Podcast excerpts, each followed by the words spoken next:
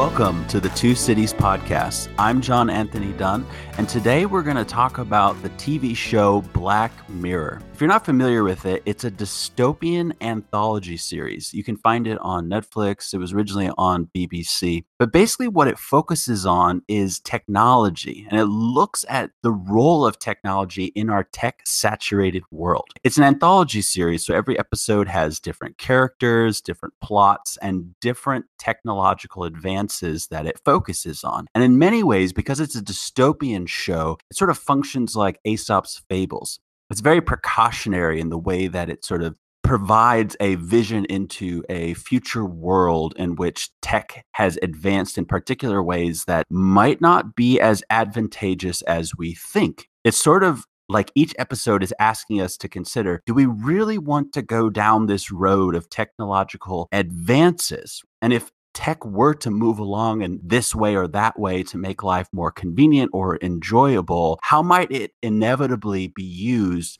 in some horrible ways? And that's kind of what the, the show sort of fixates on. And it's really fascinating, really dark, really deep and provides a great opportunity for reflection. And we're also talking about this show in the midst of the COVID 19 pandemic, this coronavirus outbreak, and thinking about the role of technology in this crazy situation in which we find ourselves in globally. And joining me today, we have Brandon Hurlbert, who's a PhD candidate in Old Testament at Durham University. How's it going, Brandon? It's going great, John. Thanks for having me. And we have Amber Bowen, who is a PhD candidate in philosophy at the University of Aberdeen. How's it going, Amber? Good. Thanks. Good to be here. So, Amber, we're editing a book on Black Mirror and theology as part of a pop culture and theology series that Fortress and Lexington Press puts together. Why this book? Why why a book on Black Mirror and theology? What does Black Mirror have to say about theology or what can we say about the TV show theologically? Yeah, well, we are really excited about getting a group of scholars together to engage this theologically because this show kind of throws out all of these huge questions, but then it leaves it to the viewer to sort them out and to figure out what mm. to do about it. So, very few Black Mirror episodes actually end with some kind of a conclusion or a mm-hmm. resolution or resolve. More than anything, it's like, here, we're just going to throw your world into chaos and leave you to sort it out and figure it out. So that's such a wonderful opportunity for theologians and biblical scholars and philosophers and ethicists to come and bring the resources of the Christian tradition with them and dialogue about this in community. Now, you know, this whole project got started when uh, season five came out, right after I had blitzed through the three episodes when it originally uh, launched. I got a text from you about the Striking Vipers episode, and it was just this amazing riff on Kierkegaardian connections and and all of this. And I just remember thinking that is amazing. You need to publish this. And then taking a step to the side and thinking, wait, wait, wait maybe maybe we could work on something here and turn this into a, a bigger project. Do you want to say more about your contribution as an author within the volume? What are you planning on addressing with that Striking Vipers episode? And really, what's going on in that Striking Vipers episode? And what does Kierkegaard have to do with it all? Well, I just remember when I saw the episode for the first time, because I think you had even said,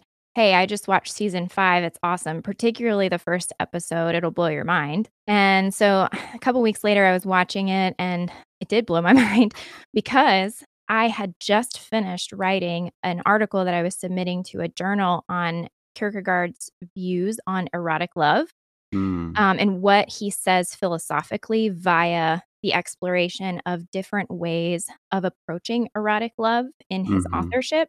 And so r- then watching Striking Vipers, I just saw that so much of what he was saying was actually portrayed in the episode or problems that he identifies in his authorship are really felt in the episode of Striking Vipers. And so, particularly, what was interesting to me was the way that Striking Vipers dramatizes the relationship between fantasy and reality. What is the relationship between a fantasy world and a real world, particularly when it comes to love and sex and fidelity, those mm. things. And so, how does our techno driven era maybe complicate the, the divide? What would Mm. maybe normally be a clear divide between a fantasy world and a real world? It's almost like it punctures the line between those two things. So, in what ways do they bleed into one another? Or in what ways do they not translate into one another? And that was what was very fascinating. So, basically, the for those who don't know the story of the episode, the summary is that you have these two longtime friends, Danny and Carl, and it, the show starts off and they're playing a video game as Mhm. college students together.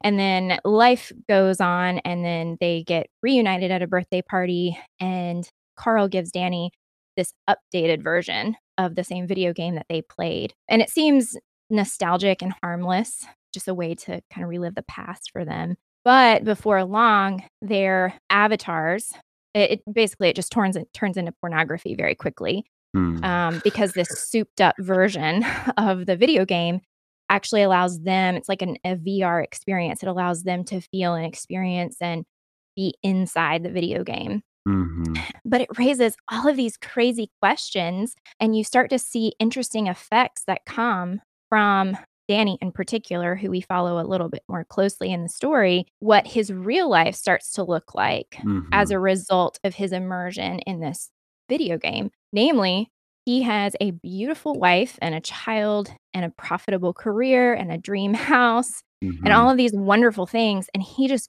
becomes increasingly disconnected from those things as he's absorbed in this like pornographic fantasy reality.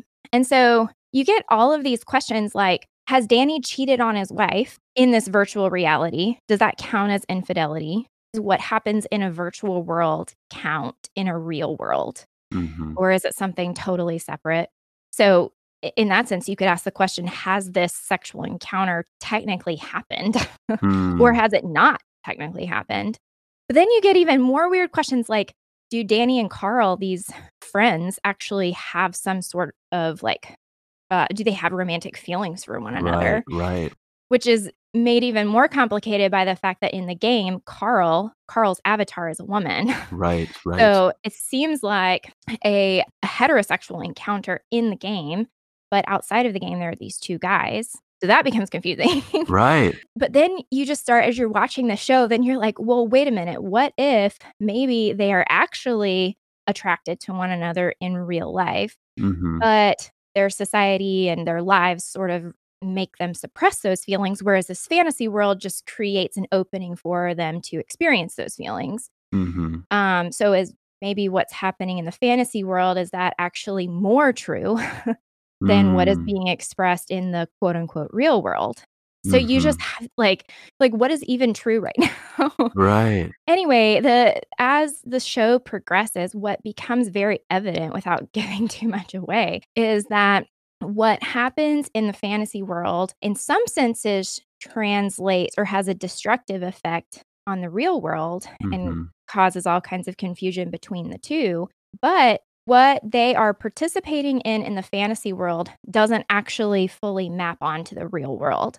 Mhm. So basically, what happens is they're having all these pornographic encounters in the fantasy world, but Danny is unable to have sex with his wife in the real world. Mm, mhm. And but then as they are starting to question like do we have feelings for one another then there's a scene where they interact to see like okay do we let's you know let's see if we actually have feelings for one another and they clearly don't. So it's like the whole idea behind it is that as you are engaging in this fantasy world it doesn't actually make you a better lover in the Mm, real world. It actually mhm. makes you a worse lover Mhm, in the real mhm. world.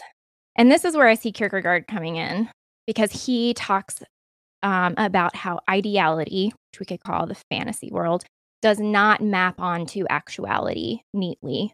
And so, if you're going to live in an, an infinitude in this I- ideality, that translation from moving that into actuality is actually going to be an infinite leap uh, Mm, that you won't be able to do. And so you end up being locked in immediacy, which means that you are just stuck in the immediate sensations and experiences that don't actually translate into concrete terms. So you might have this sensory experience of erotic passion and love, but you've been unable to render that actually concrete in the real world. You've been unable to become an actual lover. Yeah, I, I feel like this is a, a, a great example of that idea that the way that Black Mirror provides precautionary insight into a future world that we don't really want to inhabit. So, yeah, the idea of VR fighter games sounds like a fun potential, right? And you think about uh, how the show portrays this really being advanced, you know, beyond what's even currently possible with VR. But what if this mm-hmm. were to, what if we were to continue to go down that road? What this episode does, and really what every episode of Black Mirror does with the particular tech that it focuses on, is it shines that light and says, if this were to exist, it would inevitably be used in this way. And that would mm. be really problematic. And I think this is a great example of that. There's a, you know, there's an antithetical quality to Black Mirror, right? We realize what we don't want from Black Mirror episodes, right? Oh no, no, no, we don't want to go down that road. And I think this is a really great example. And and of, of course, your Kierkegaardian insights are are just fascinating on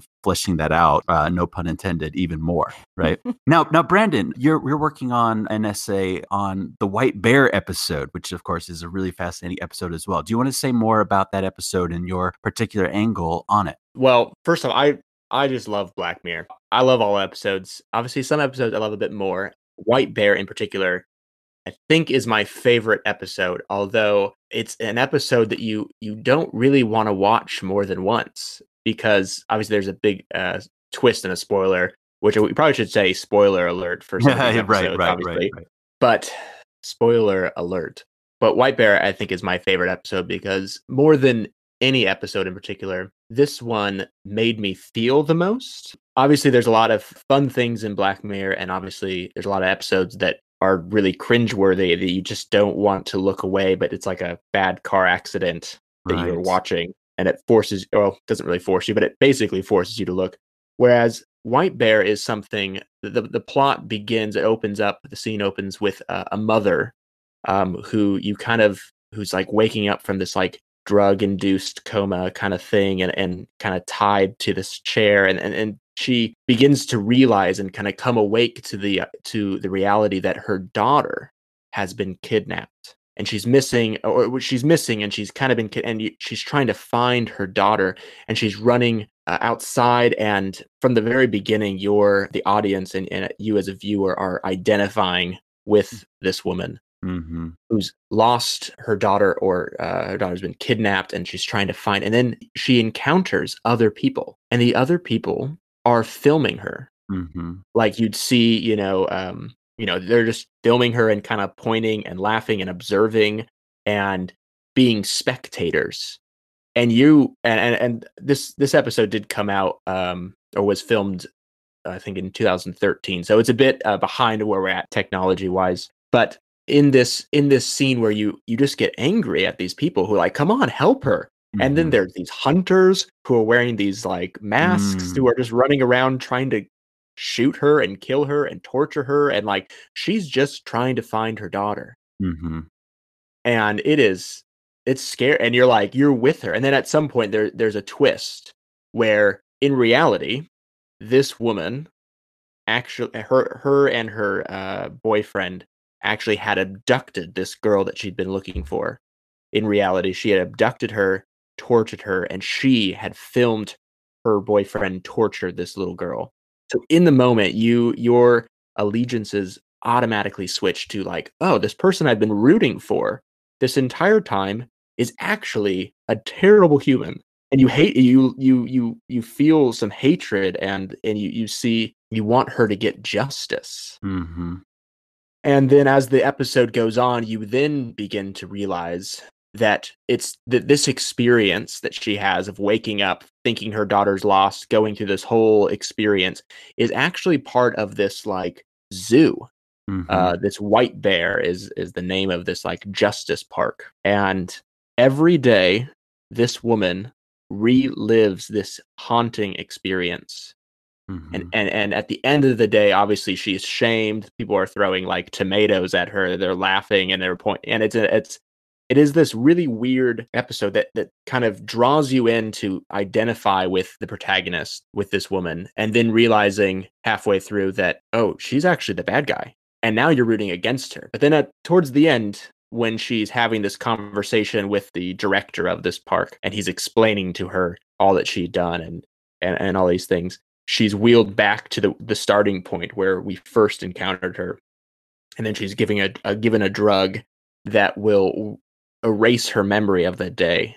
Mm-hmm. And so the mm-hmm. next day, for a whole new set of tourists who can come and film her on their phones, like at a zoo, mm-hmm. she'll experience this whole thing again.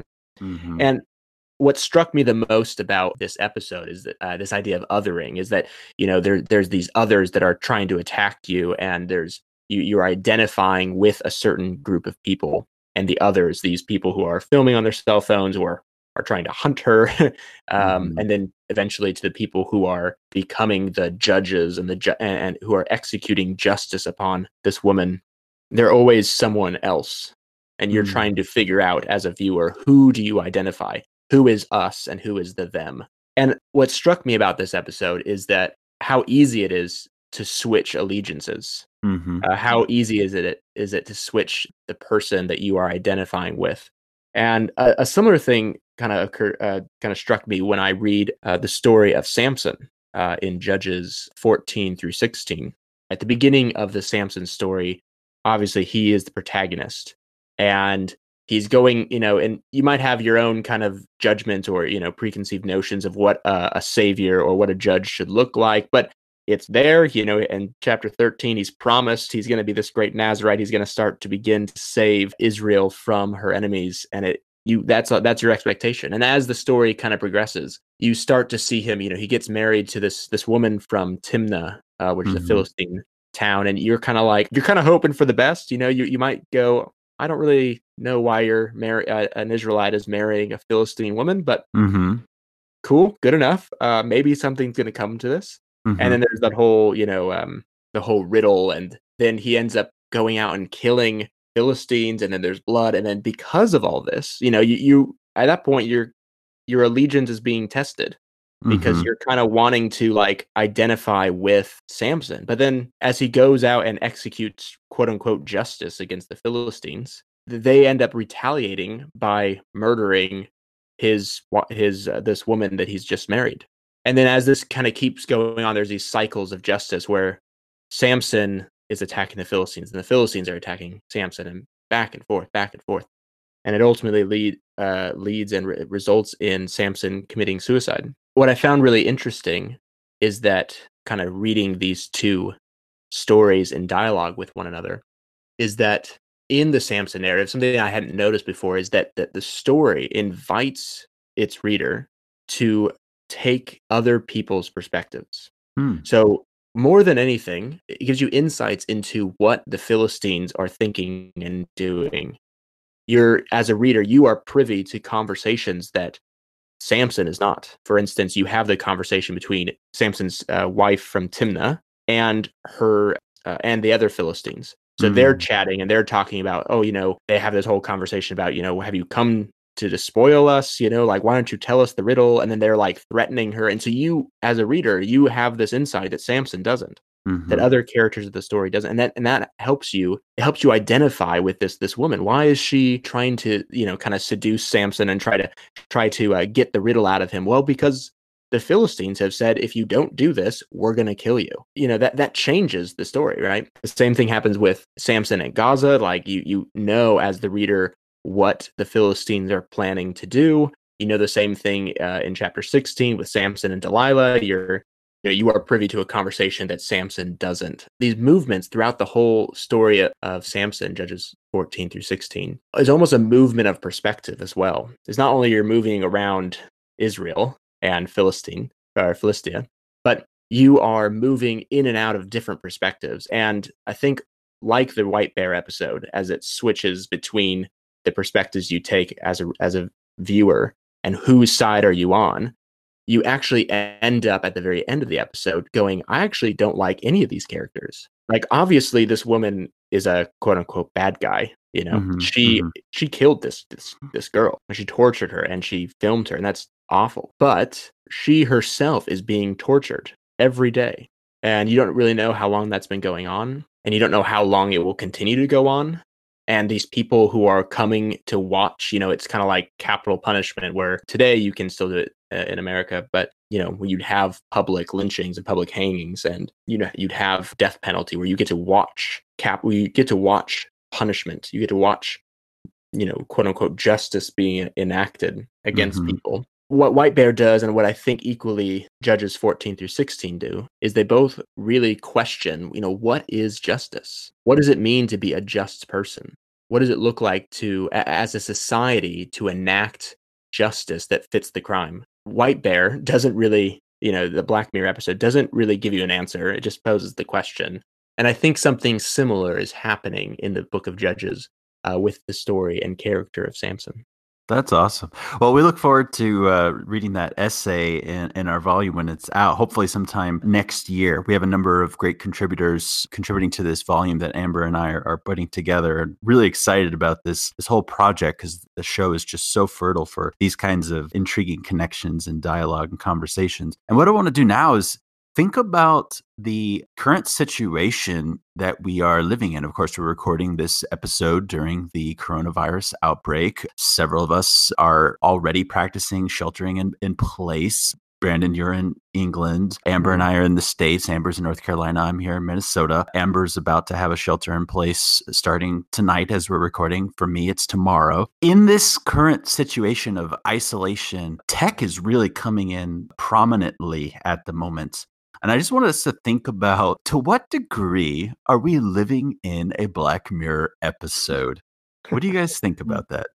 Well, I'll say one of the things that I've been thinking about, particularly in light of my essay on the topic, is how very dissatisfied we are with being able to connect with one another only through technology. Um, I think people are Mm. feeling that a lot. Churches are feeling that a lot. If we ever recognized our need for community, Mhm. Dietrich Bonhoeffer talks about how the physical presence of another believer is such great encouragement for us. Um, and I think we're we're feeling that right now. We're realizing it right now that technology is great as it is, and as much as it facilitates a lot, and it actually is facilitating a remarkable amount of our lives Right, right, now. right. There's this growing dissatisfaction and a, and a realization that there's this excess to life, to human interaction, to actual physical presence of of the other that tech is just unable to capture. Yeah, I definitely agree. I don't think I'm a raging extrovert. And so, and I just love giving people hugs and high fives. And it sucks that I cannot do that. Especially, you know, before we had kind of the shelter in place order and we were members of our church, we're still kind of practicing social distancing, but, you know, still in the same room. It was even that was difficult. Even that was like, oh, like, you know, we, we, we did, we pulled off something, you know, we pulled off a live stream you know, by the skin of our teeth kind of thing. And uh, and it, it was great. And it was like, let's celebrate. And I'm like, ah, I just want to like hug you, all of you for all this good work that you've just done, but I can't do that. And it, now even more so is that just I just get to see people on Zoom calls or whatever medium we use. I think I've tried basically all of them. Um, Yeah. But yeah, I think you know, in another podcast episode when we talked about you know virtual communion, is it valid? I think a lot of us in that episode we were talking about how you know the that it is valid 1st Mhm. and foremost, but that you know you can have and experience real community through technology, through a, a mediated presence. And we, you know, trying to say like, oh, well, let's not put the, you know, church in scare quotes, or you Yeah. know, let's talk in scare quotes, because I think now when we you know we don't know how long this kind of shelter in place you know don't leave your home will last. And it would be i, I don't want to put you know this period of time in brackets. Hmm that like oh remember covid? Yeah like that didn't count. You know those everything that we did in that time all the all the relationships all the phone calls the text messages you know none of that actually counted because it was just it was mediated through technology. But what i think about what I, what I think black mirror does really helpfully is provide kind of the shadow and the warning hmm of overutilizing technology when you Mhm. don't need to Yeah, it's really interesting because at, at present, it's like it, it, very much feels like we're in a Black Mirror episode, right? you know, you see everybody through Google Hangouts and Zoom and and FaceTime and all this, and but I've also heard a lot of positive reflection, right? I mean, imagine if we were living in 1918 during the Spanish flu or some other mm. plague, you know, from the past. It's like at least we have the internet now. At least we have we have FaceTime, we have Google Hangouts. I mean, is such a more convenient way to go through this period with technology, right? With live streaming possibilities, with mm-hmm. podcasts, mm-hmm. with social media. And so it's interesting because although, like Amber was talking about, we are so tangibly feeling that sense of distance by only being able to have that kind of technological interaction. We feel that. Mm. So there, there's there's a way in which it provokes and and perpetuates that longing for physical interaction and being in the same space. But at the same time, it's really coming in clutch. It's an interesting dynamic because Black Mirror doesn't really show us how tech is a savior in any sort of way, right? It's not a Luddite show, right? It's not saying let's not have technology, but it does not really pose tech as much of a savior. And so when we think about this idea of are we living in a Black Mirror episode, there really is at present such a positive, I think, uh, such a positive uh, role that technology is playing. I totally 100% agree with Amber's point, though, that it's mm-hmm. ultimately not as satisfying as if we were able to be physically present. I mean, I'm an extrovert too. I am very acutely aware of the fact that I need to be in coffee shops and breweries to be productive and get work done because I just need the buzz of, of other people and that just kind of stimulation. It's a lot more difficult for me as an extrovert living alone to just try and be productive by myself in a domestic space where I've got, you know, video games to distract me. I've got chores that I could do. I could sleep. I could relax. I could read comic books. I could cook, you know, all these different things. I need that physical interaction. I need the buzz of people around me. So I'm very acutely aware of that. But at the same time, I do feel very grateful for technology.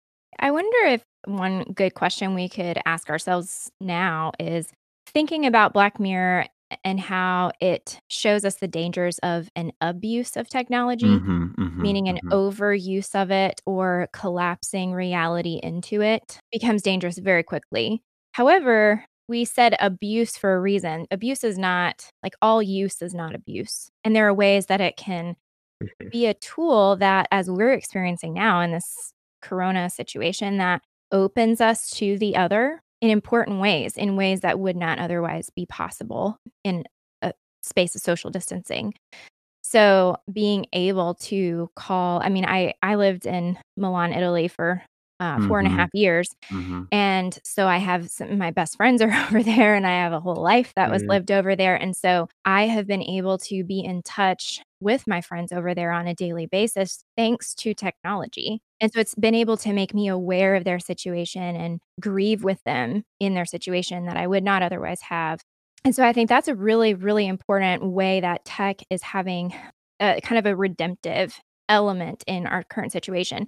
Where I think it becomes dangerous is if tech becomes not a, a, tool or a medium that opens us to the other, but it becomes a tool or a medium by which we collapse into ourselves mm. um, and become more isolated. Mm. So mm. if it's just strictly, you know, I'm going to play a video game like by myself all day, or mm-hmm. I'm just going to read the news by myself all day, it's not actually opening me to a real other. Then, not to say that that's bad, but it's uh, when our world become collapsed into that, that's when it becomes very dangerous for us.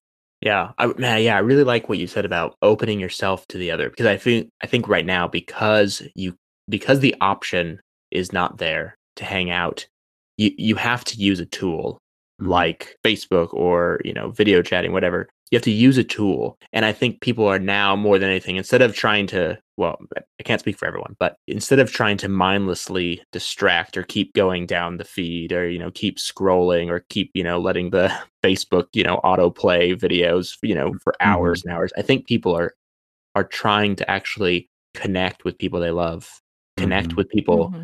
they're they're not able to see that they've hopefully maybe the the light out of the darkness, the uh the life out of death kind of moment of COVID might be to reawaken people to the real world and, mm-hmm. and reawaken people from this obsession and re- over reliance on uh, social media and virtual spaces and have people no longer take for granted the physical no longer take for granted the the the world uh, that we can move about and, and and connect with people on a really physical level. Maybe this might be a time to relearn maybe unlearn some of the habits uh, that we've been forming in ourselves uh, over the past decade or so and learning to maybe take a digital sabbath you know every every now and then and learn to actually speak to people physically uh, and face to face when when all this stuff kind of I don't want to say blows over, but leaves and mm-hmm. finishes. Well, this has been a really wonderful conversation. Really enjoyed thinking about Black Mirror. It's one of my favorite shows, but thinking about it in, in, light of our present situation and really is such a fruitful and, and fertile show for these kinds of reflections. And so it's great to be able to chat about it and, and really make connections to to real life, especially in our, our very real situation at the moment. And I like what you said, Brandon, earlier about how, you know, it's not a bracketed time that uh, it's still real time our connections and these sorts of things uh, even as they're mediated through tech uh, and even if, as it's not ideal and it's not as satisfying it's still real and meaningful. And so i think i think this has been just a wonderful conversation. So thank you both for for joining and uh, being a part of it. Yeah thanks. Yeah thank you